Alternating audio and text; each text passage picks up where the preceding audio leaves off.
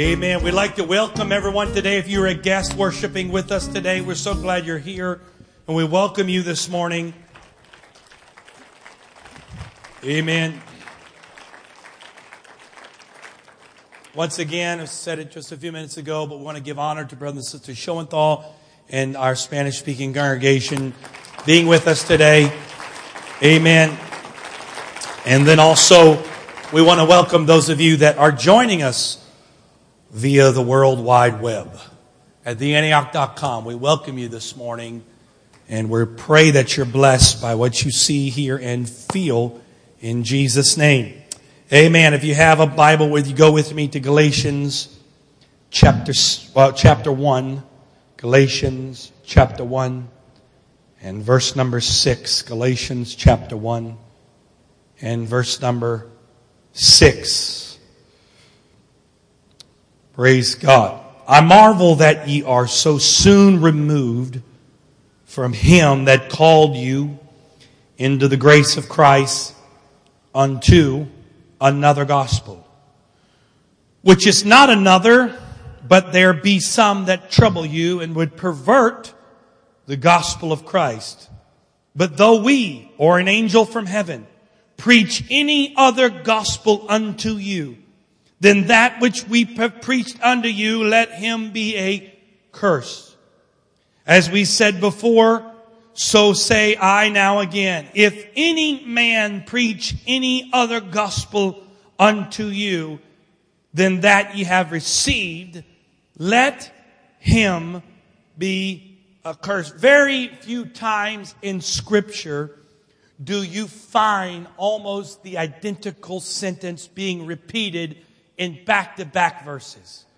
But verses number eight and verses number nine, both of them have almost the exact same wording to them that if any other gospel is preached unto you than what you have received, let him be a curse. And if you would go with me to Romans chapter one, the book of Romans chapter one, verse number 16, Romans is the epistle written by Paul to the church in Rome. And verse number 16, he says this, For I am not ashamed of the gospel of Christ, for it is the power of God unto salvation to everyone that believeth, to the Jew first and also to the Greek. For therein is the righteousness of God revealed from faith to faith. Everybody say from faith to faith. This is not where we're going today, but I want you to want you to hear that phrase there. We're not, this is not the, t- the message today, but from faith to faith. Faith is not a one-time occurrence. But we move from faith to faith. We climb the ladder of faith from faith to faith. And as it is written, the just shall live by faith. I want to talk to you for a few moments with this subject in our mind, the full gospel. The full gospel. Thank you for standing with such patience. God bless you. You can be seated. If I was to say to you today, what's wrong with the gospel? The obvious answer to that would be, there is nothing wrong with the gospel. The gospel that was preached by the apostles in the beginning of the church is still the great gospel today. But unfortunately, what is being preached and what is being proclaimed by most churches and most Christian literature today is not the gospel of the apostles. It's truth, whether or not you say amen or not, it's still truth. That's okay. The full gospel can only be realized by looking into the scripture as the scripture was written. And if you give me a moment to teach just for a second. Too many people today look at the scripture starting in 2016 and looking backwards. And when I start my quest for scriptural knowledge by beginning now and trying to backtrack to then, I don't get the full, full picture of what the Bible is said. Because the gospel is intended to be understood not from here looking back, but the gospel is, begin, is, is to be understood from let there be light forward. Let me say that again because some of you are not getting that. The Bible is, it, the, the, the gospel is meant to be understood from Genesis to Revelation, not from Revelation to Genesis. You say, well, that's in that kind of semantics, preacher? No, it's not. In fact, my, my wife and my mother, and you may have this habit, I don't know. They're the only two people I know that have this habit. My wife and my mother, when they get a magazine, they actually look at it from back to front. Drives me crazy. I don't understand how you do that. But they get a magazine and they, and they look at it from back to front. Now let's be honest. A catalog, a magazine, that works okay, I guess. But I would challenge you to go pick up your favorite book and try to read it from back to front. You pick up a book and you, you that you know intimately that you've read multiple times. You know the you know the intricacies of it. You know the every thought of the character, every plot, every storyline. You hand that book to me and I say, "Great, I can't wait to find out what this book is all about. And I pick up that book and I read it from back to front. And I come to you and I say, man, it was a little strange story. It didn't really make sense. And you go, well, why didn't it make sense? Well, and I start trying to explain to you what I saw in the story. And you look at me and go, that's not what the book was about at all. We're reading the same book, but we're reading it from two different directions. I know this is simple, folks, but this is how people get in, in, in trouble trying to interpret scripture correctly. Because people want to just take Genesis and the rest of the Old Testament, cut it out of the Bible, put it on the shelf and say, nah, that's not for us anymore today. That's not for us anymore. That old Genesis and all that Old Testament blood and guts and all that crazy stuff, sacrificing and wandering in the wilderness, all that stuff was for them back then. It's not for us. And when you do that, you take all the context of the gospel out. And it would be no different than me standing here today listening to you talk and take one small fragment of a sentence and blow it up out of proportion. We have a term for that today. It's called the media. They take a small segment of a quote.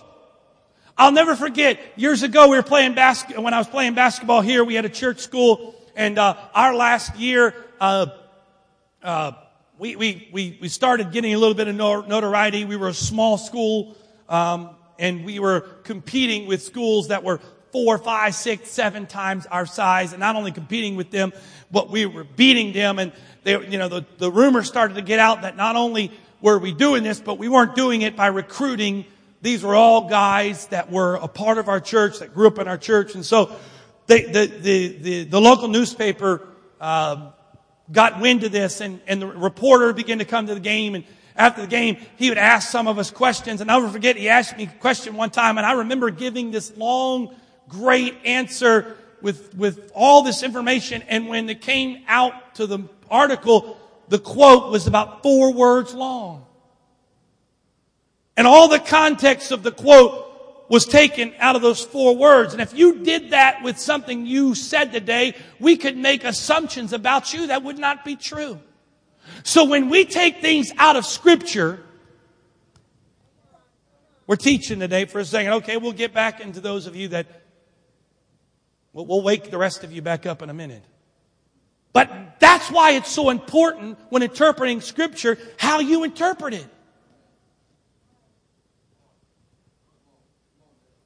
I remember when I was young, used to do this, I guess for fun. I don't know if it was for fun. Maybe some of you tried this for serious, and I'm not making fun. But you take your Bible, and obviously you can't do it anymore with an electronic copy. But if you had a, you're old, you have a, a, a, a tangible Bible, you'll, you put it there and you fall open, you close your eyes, you put your finger down on a verse, and you see if that verse is going to speak to you. That's when you're desperate from a word from God. That's how come some people get their, get their gospel. They just let the Bible fall open and say, well, look, that verse says this. And they miss the whole context of this. I was talking to, um, to, uh, brother, uh, Jared Whittington, um, and he is a, uh, let me get this correct. He's a part of the office of the architect. Is that it? Of the Capitol building. And so his office, their job is to oversee all the construction processes that were going on uh, in, uh, in the Capitol building, the Senate building, the Supreme Court. And we were talking, and he was telling me that they're in a process right now of renovating, I believe it's the Senate offices. And they went to try to repaint the walls to the original color. But because for so many years smoking was allowed in the buildings and all other stuff that went on and just the normal wear and tear, that the true color of that wall had been lost somewhere deep into that, the recesses of that wall. So they took sections of that wall, and I'm correct on this, they did analysis on those, on those through some kind of computer or whatever to determine the original color. So they could paint it back in the original color because of all the pollutants in the building, it had lost its original color. That's how I feel like today about the gospel, truly. There's so many pollutants out there that we have forgotten what the true gospel really is. There's so many voices out there with so many different opinions and they put a website up and they put three or four scriptures and people say, well, that's gotta be true because look, it's got scripture and it pollutes the true gospel. And so the gospel is something that we have to understand in its fullness. And it's got to start in Genesis. It's got to begin when he said, let there be light and go forward. I wish I could get in that today, but that's not the time or the place or even where we're going today. But to understand, to interpret the gospel, to understand the gospel, you have to first interpret it correctly. But the word gospel comes from the uh, Anglo-Saxon word meaning God spell or meaning God message or good story. But the transliteration of this term out of the Greek word eulogion and usually is condensed to mean good tidings or good news. But actually, if you go back to the root of the word in the Greek language, there's actually something interesting that you find about the word gospel, and it's this. It has two meanings. It is a present given to one who brought good tidings, or a sacrifice offered in thanksgiving for such good tidings having come. So the gospel isn't simply the death, burial, and resurrection of Jesus, which we consider to be the good news, but it is also our response to that death, burial, and resurrection. So the full gospel is not just information, but participation. The full gospel isn't simply something to know, but it's something to know and to do. I'm in the right church today, right? Praise the Lord. Anyway, switch back to the, uh, to the other mic with some more oomph to it. So the idea that the gospel is just informative is not truly what, what was trying to be but trying to be conveyed in the word gospel because the gospel is not only what we know, but the gospel is what we do. Because we understand that he lived, that he died, that he rose again. But simply the knowledge of that, everybody, there seems like nowadays, you go to somebody, you tell them, Jesus died for you. Well, I already know that. Well, great. But to know it is one thing, but to participate it and experience it is a whole nother thing.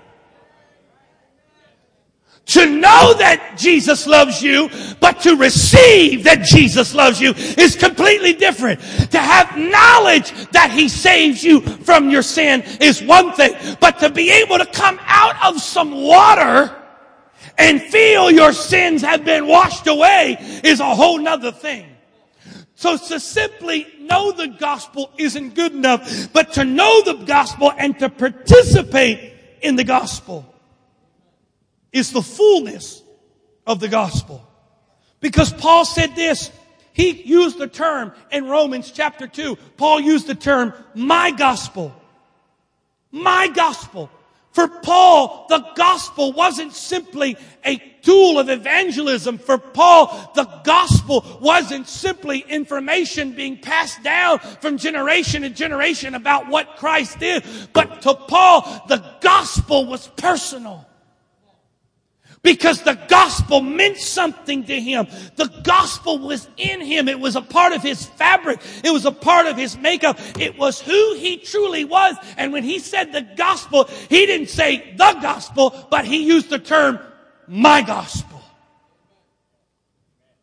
Because to truly take ownership of something and to make it your own and, to, and not only through experience and knowledge, but to say, you know what? This isn't what I do. It's who I am.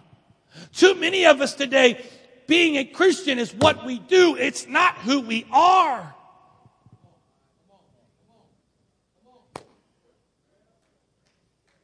It's what we profess, but we are not that because we categorize our life between church things and our things.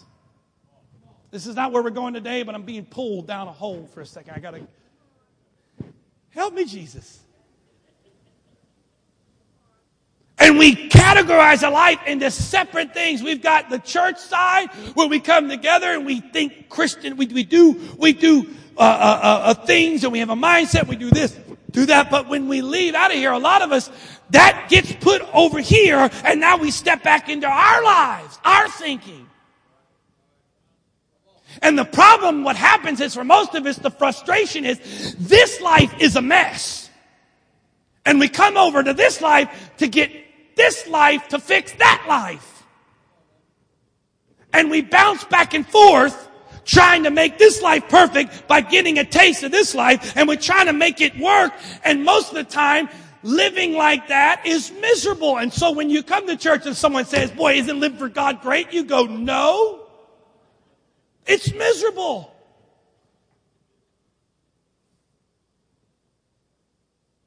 It's miserable. Why? Because I'm trying to live in two worlds simultaneously. But in order to fix this world, it's not coming into this world. To fix this world is to leave that world and immerse yourself into this world and to be like Paul says, Paul said, it is my gospel. My gospel. So for someone to tell you that the gospel is simply about only believing, they're not telling you the full gospel. But more than that, if someone is to tell you that the gospel is simply repent and be baptized and receive the Holy Ghost, that's not the full gospel. Because the gospel is not something that you experience one time and that's it. But the gospel, according to Paul, is something that is in your fabric, in your foundation, in your makeup, that is a continuous daily thing. Because it is the gospel that saves us. It is the gospel that saves us. And the Bible says what? Today is the day of salvation. That means for every person in this room, whether it's your first time or you come here for 30 years, the gospel should be as real to you today as it was the first time you walked in this place. The gospel is needed in your life today as much as it was 30 years ago. But unfortunately today, too many people take from and add to the gospel. Paul said, if anyone takes from adds to the gospel, let them be accursed because that's not the true gospel. So just for just a moment today, and I, am hurrying along here. can we look at some components of the gospel and how they've been changed? But what the trueness of it is, the first thing the gospel starts with is the blood of Jesus. The gospel begins with the blood, but nowadays you can't preach about the blood because it scares people. You can't talk about the blood because it, it, it, it, makes people uncomfortable. But you know what it also does? It scares the devil and makes the devil uncomfortable. Because the Bible says the blood that was put on us in baptism. That blood, when you get out of that tank that's right there in the back, if you've never experienced that, don't leave here today without that. Because when you get in that water, it's not a religious experience. But when you get in that water, the Bible says that when you call on the name of Jesus, that water becomes the blood that was shed on Calvary.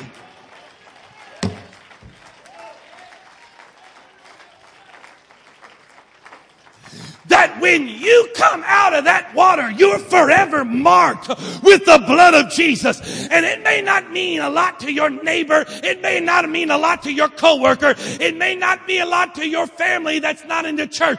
But when you walk out of there, hell stands up and says, there's another one you better not mess with because they got that blood on them. And I know one thing, we can't mess with the blood.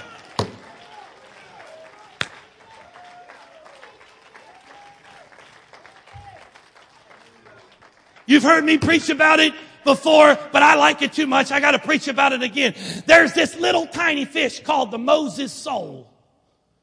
This little fish is called the Moses sole. It's just little almost, it's a little finless fish. He can't really do much. He's at the whim of the currents. He doesn't really have much going on. So the little Moses sole, he just goes along with it. He got, he just this poor little fish. And big fish come along and see little Moses sole and decide, hmm, Moses looks good for eating today. And they say that when they open up the mouth and they come to get the little Moses sole and eat them, something happens to the big fish. Because the little Moses sole has invisible cloud that surrounds him. That carries a special, I don't know if it's a toxin, whatever it is. So when the big fish shows up to eat the little fish and gets that fish in its mouth and gets a taste of that cloud of toxin, it produces the jaw of the big fish paralyzed where the big fish can't close on the little fish.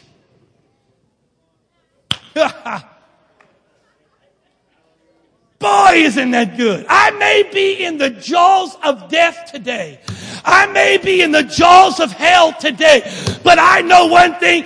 Hell can't close its mouth on me because I've got the blood, the blood, the blood, the blood, the blood, so I can say it's not over till it's over. Why? Not because of me, because as long as He is on the throne.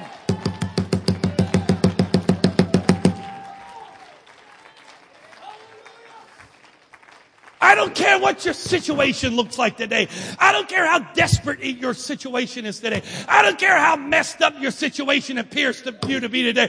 I know one thing. The blood I know it was the blood. I know it was the blood. I know it was the blood that saved me. One day when I was lost, Jesus died on the cross.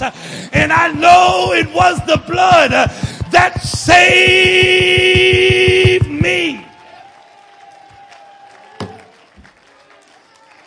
Ha! I'm thankful for the blood.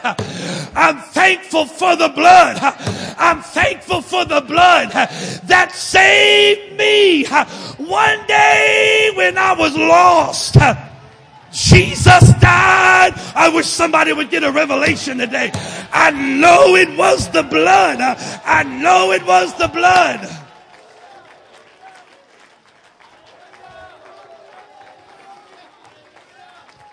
If the blood scares you, if the blood freaks you out, that's because you don't know the power of the blood. It reaches to the highest mountain. It flows to the lowest valley. It's the blood that gives me strength from day to day. Ha! Ikabosa. Yay! Yay, yay, yay.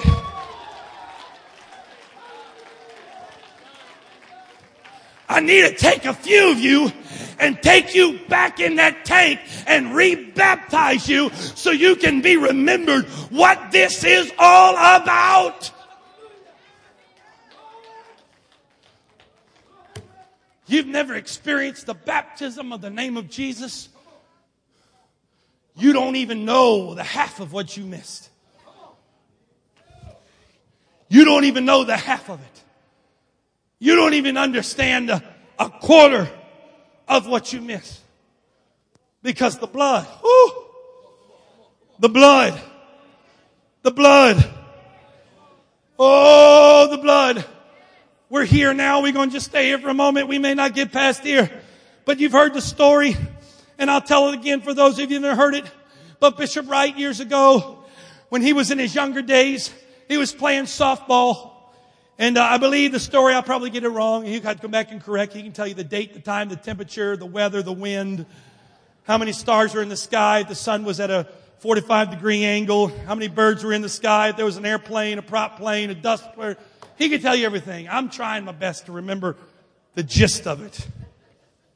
But basically the story goes that he was standing, I believe it was on first base. I don't know what it was, first base, second base, one base, two base. And uh, the person that was at bat hit the ball and uh, his, his attempt to run to the, I, I don't know, it was the next base or maybe the base after that, in his attempt to do that, he, uh, he he extended himself too far. And when he extended himself too far, he separated the muscle that's attached to the, the pelvis. That completely came off the bone and, and tore completely off.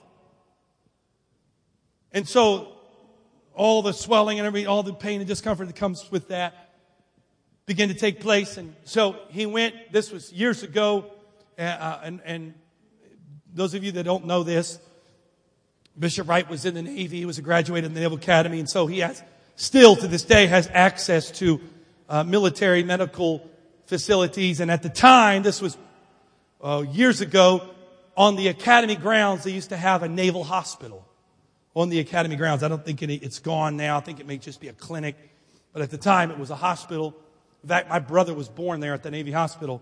Anyways, to make a long story short, he goes back, he goes, gets an appointment with the with an old Navy doctor that had been around for forever and uh, goes and the doctor examines and confirms, you know, you've got this problem, this condition, and um, it's separated whatever. And so he said he was expecting the news to come down from the doctor to tell them, to tell him that he was going to need surgery and that he was going to need extensive, all kinds of care and things to be done with that. And the doctor told him, he said, listen, here's what I want you to do. I want you to go home, put some ice on it, and I want you to rest. I want you just to stay off of it and rest. And it will begin to heal itself. And he, he said his words back to the doctor was, how is that possible? And the doctor said, he said, well, what begins to happen is, he said, your blood that's in your body will actually get down into that wound and where the muscle is and where the, the bone area where it needs to attach. She said the muscle will actually get between those two things. And over time, the muscle will begin to develop, the, the, the blood will begin to develop and actually begin to create things that bring those two back together again. And he said, whatever your, your body needs, your blood can supply. And Bishop Wright looked at him and said, how is that possible. And this guy had the greatest response of all time. He looked at Bishop Wright and says, You're the preacher, you tell me. Now,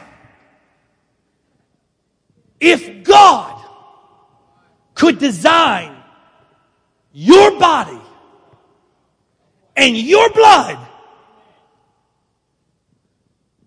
to replace or become whatever your body needs. Ooh. How much more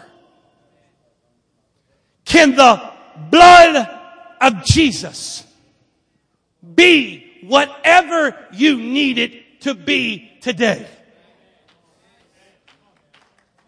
I don't care how broken you are. I feel the Holy Ghost right now. We're just going to stop right here. I'm just closing the notes. I don't care how broken you are. I don't care how messed up your life is. I don't care if how in shambles your life is. The blood. The blood. The blood can get into your life and begin to make you whole again. In fact, the Bible goes as far as to not simply meaning to make you whole, but it's actually to make you new again. It's not simply super gluing things back together, crossing our fingers and hoping it holds, but it actually means that the blood will create a whole new thing in.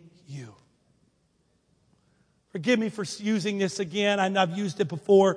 Forgive me for using it again, but I feel this, someone needs to hear this. Years ago, especially in, the, in biblical times, pottery was a very essential part of life. Most of us nowadays, if we have pottery, it's usually for decoration or something in our house uh, that very rarely used. But obviously, during that period of time, uh, pottery was a very essential part of life. Everything in the house that was used, utensil wise, was made from some kind of pottery. And most of the time, if that pottery was broken and it was something that was of common use, you would simply discard that pottery and you would go and you would go down to your local Walmart or Home Depot, wherever it was around in Bethlehem or Nazareth, whatever it was. I'm sure they had them there because they have them everywhere now today. You'd get more of your pottery. But there were some times that the pottery that you had in your house, whether it was a vase or something, held significant either value or significant sentimental value to your family. And in the use of that, there was, there was nothing, according to what historians say, there was, there was very few things in the house that were for simple decoration. Everything in a house was to be used. It's not like us today. You come to our house, my wife has got a display shelf and she's got all kinds of beautiful things up there that we never use. They're just there to look at. Back then they didn't do that. So if you were using one of these prized possessions and it broke and you didn't want to throw it away,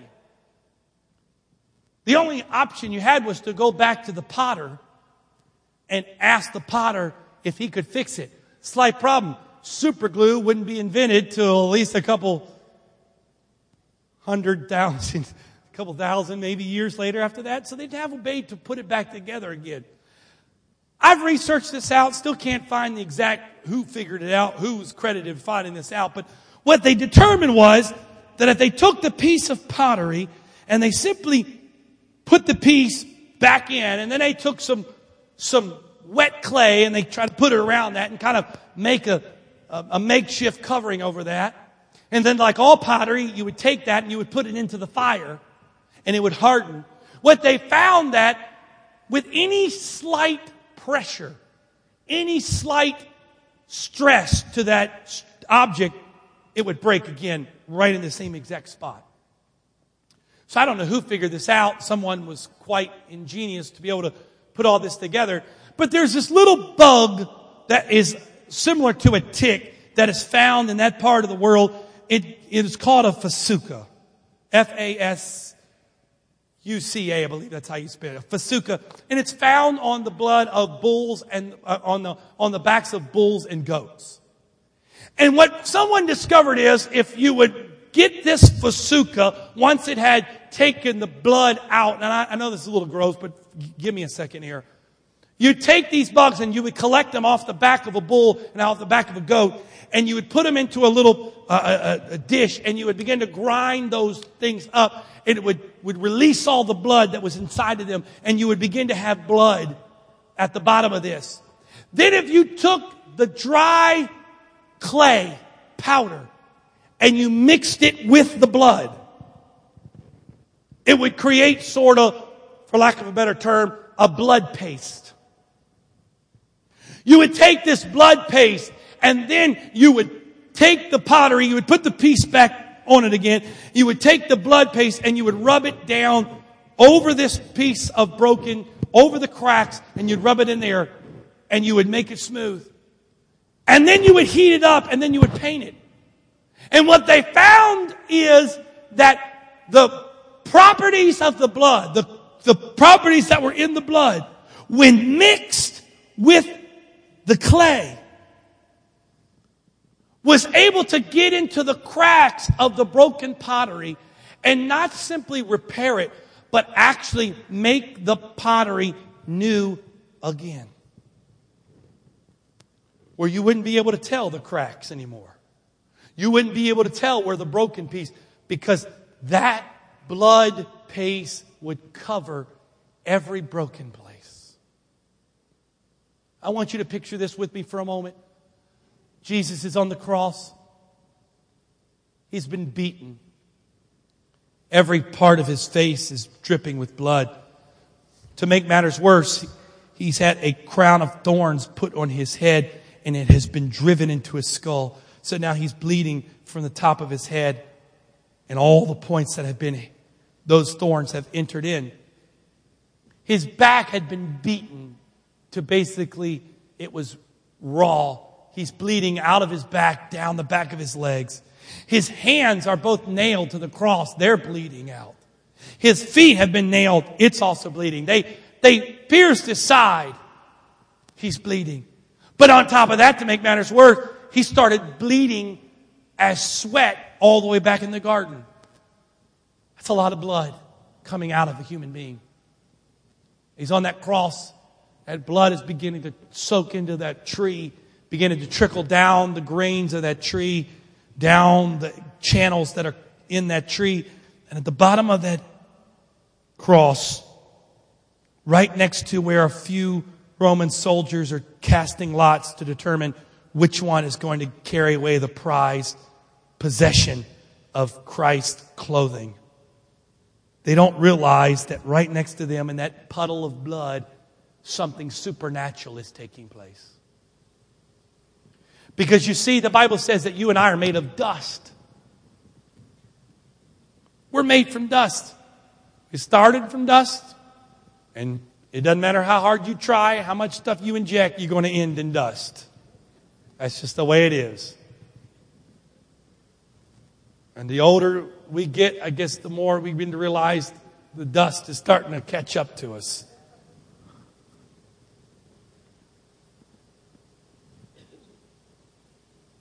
So the Bible says that we are made from dust.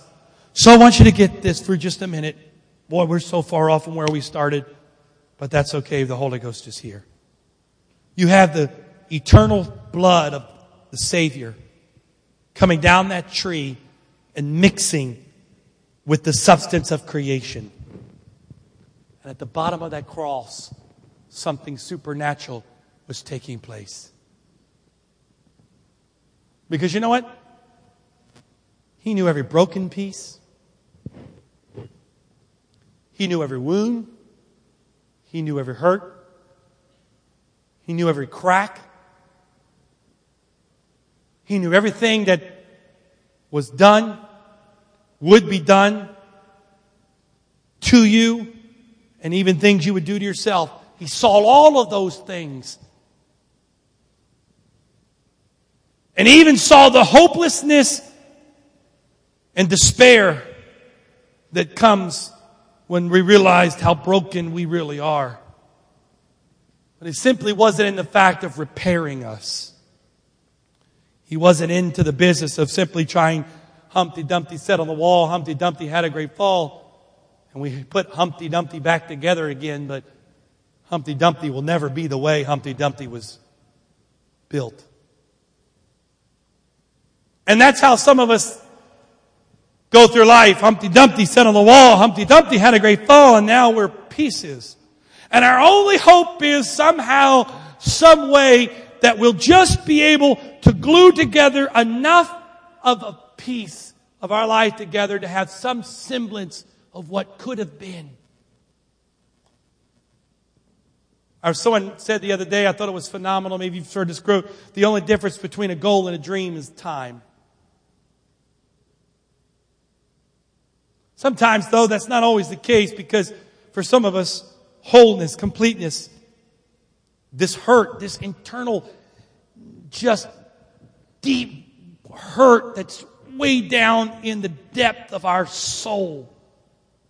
That when we wake up in the morning and we open our eyes, we feel the sting of it. When we go to bed at night, our only hope is to close our eyes, to get tired enough that we can forget about it. When we wake up, it's there to greet us again. And we got this internal, just rift, wound that digs at us. To know that He saw that in you. He saw your mistakes. He saw everything that would have been done to you. Every slap in the face, whether it was actual or figment. Every abusive word that would cut you deeply. Every act that would strip you of your human rights. He saw every one of it. I know it's quiet and uncomfortable for someone here today, but the Lord is trying to desperately reach for someone. I would show you my notes if you didn't believe it. I'll show you. We're so far off from that. The power of God is in this place because He's trying to reach somebody today. And I guarantee, I feel so strongly, it's not just the person that's never heard of this. There's some of you here today, you've heard this so many times, but you continue to just push it. Push it away. Push it away. I don't want to face it. I don't want to deal with it. But you don't realize that that rift in your life is creating more things in your life. Holy Ghost is here today. The blood is here today. The gospel is here today. I just quoted the song. It says it reaches to the highest mountain, flows to the lowest valley. It's here today. The blood doesn't come to condemn, the blood comes to forgive. The blood comes to bring wholeness to every wound, every hurt, every broken place. And more than that, you see, it's okay for us to deal with something that was done by others. That's, a, that's one thing. But then we have a whole other side that how do you deal with stuff that you did to yourself? Because let's be honest, well, I'm, I'm just in it right now. We're just going to get all deep in it. Put on your, get my scuba gear on. It's getting heavy and deep. Mm. If Brother Murphy hurts me, I can continue. This is Brother Murphy down here in case you're not running your reference. Right? This brother right here in the blue shirt. If he hurts me, most of us then will live our lives separating ourselves from that which hurt us. He sits on that side of the church. I'm on this side of the church. He goes out that door. I'm going out that door. He parks over there. I'm parking over there. He walks in first. I'm walking in last. I'm separating myself.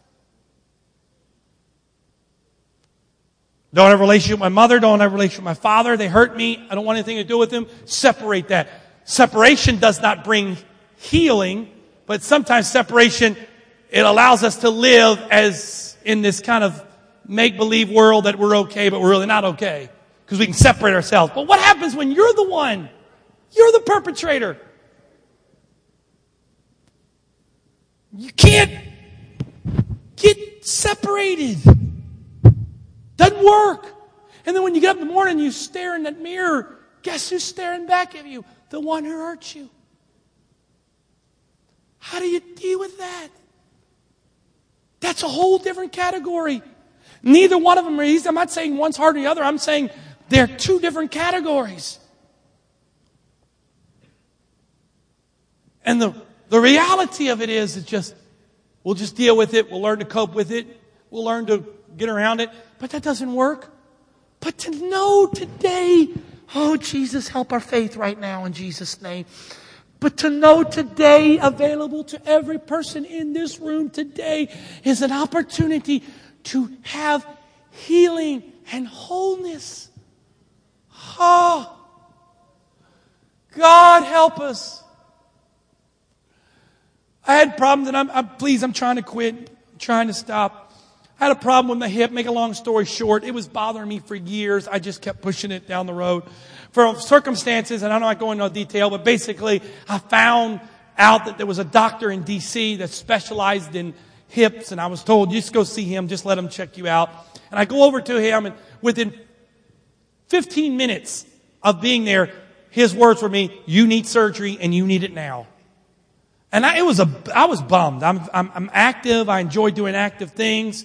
Uh, uh, I, I enjoy doing a lot of stuff. And so it was very, it was, I was bummed out, man, because he was telling me, look, I, I, I, I barely want you walking until surgery. Don't do anything. And, and, and so he could tell I was bummed. And so he said, listen, let me tell you something to help you out. He said, most people, and especially men, okay, let's just call it what it is. Most men, we live with stuff, right? We just, ain't no tears, ain't no crying. Suck it up. Wipe away them tears. You know, cry, no cry, man up, right? And so we learn to live like this. Nothing hurts us, you know blow my leg off, strap it to my back, I'll worry about it later. We'll figure out a way to get there. That's how we're men. He said, listen, most men, when they have issues and pain, they just deal with it. He said, you've been doing that. But he said, listen, if you would have done that and you would have come to me probably in only five years from now, I would have told you this. I'd have said, listen, there's nothing I can do for you anymore. Your hip's too far gone. He said, I would have told you I will do whatever I can to inject whatever I need to in your hip to make it better to last, but more than likely, we're just going to set you up for hip replacement.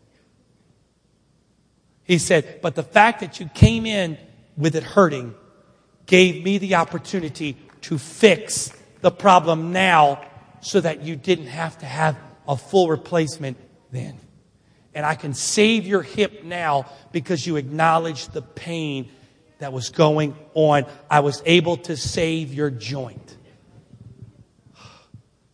You can sit there all you want and try to man up or woman up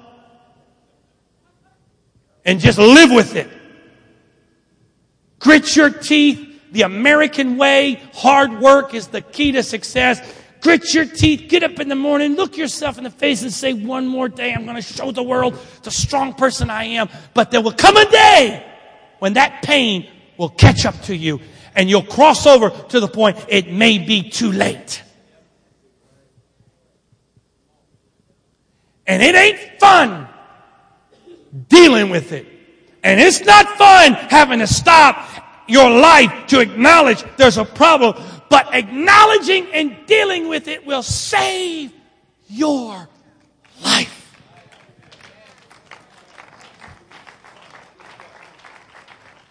And I feel right now in my spirit, there's just something that's just, I mean, literally, it's almost like I feel this just pull out of me God is so desperate. There's somebody in here today that you are living with it. You're living with it. You're living with it. You're living with it. You're living with it. Oh, I'll deal with it next week, preacher. I'll deal with it next month. Oh, you know, it's, it's okay. I've lived with it for this long. I've dealt with this long. You will cross a point where the pain will overmatch your faith and you'll stay in that hole. And it's not fun to acknowledge I'm hurting. It's not easy to acknowledge. I'm in pain, but that acknowledgement becomes the pathway to a miracle. To acknowledge I need the touch of the Savior. Can't make you do it today.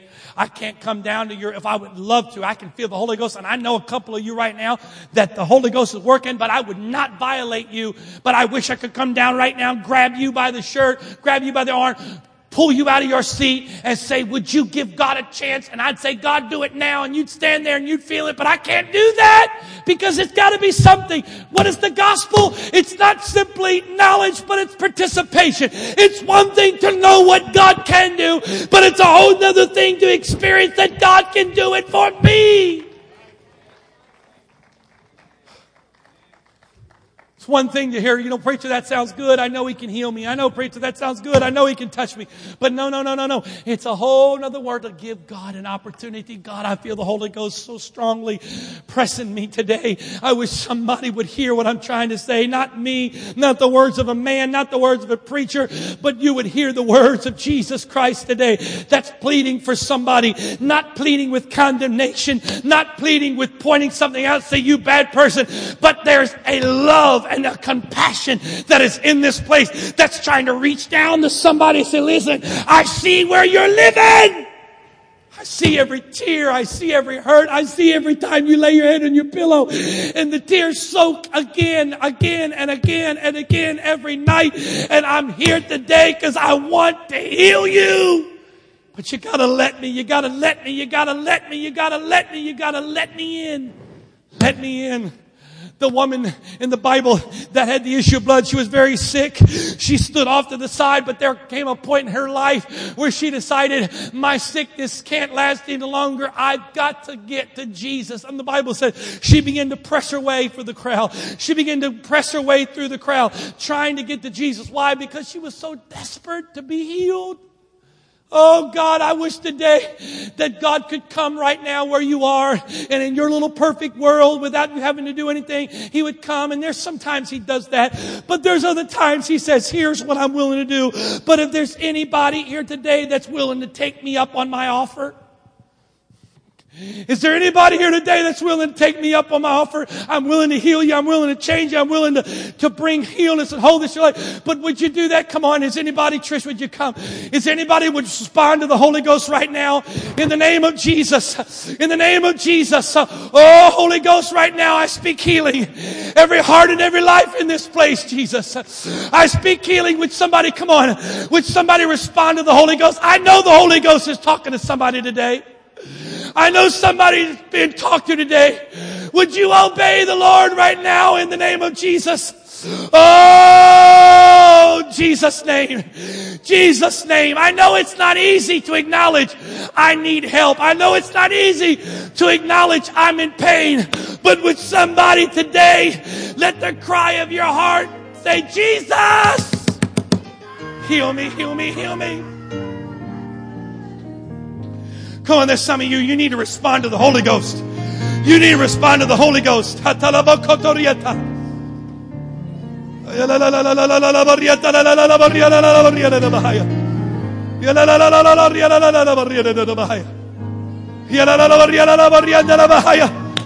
Oh, heal me, Jesus. Heal me, Jesus. I need you to heal me. I need you to heal me. I need you to heal me. I want to be whole. I want to be whole. I want to be whole.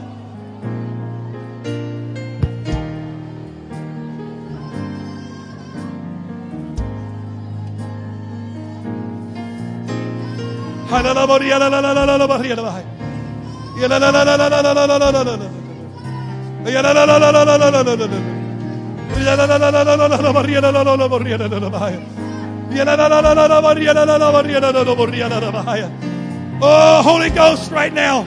Come on. It's not too late. It's not too late. You can respond right where you are. Right where you are, you can respond. It's not too late.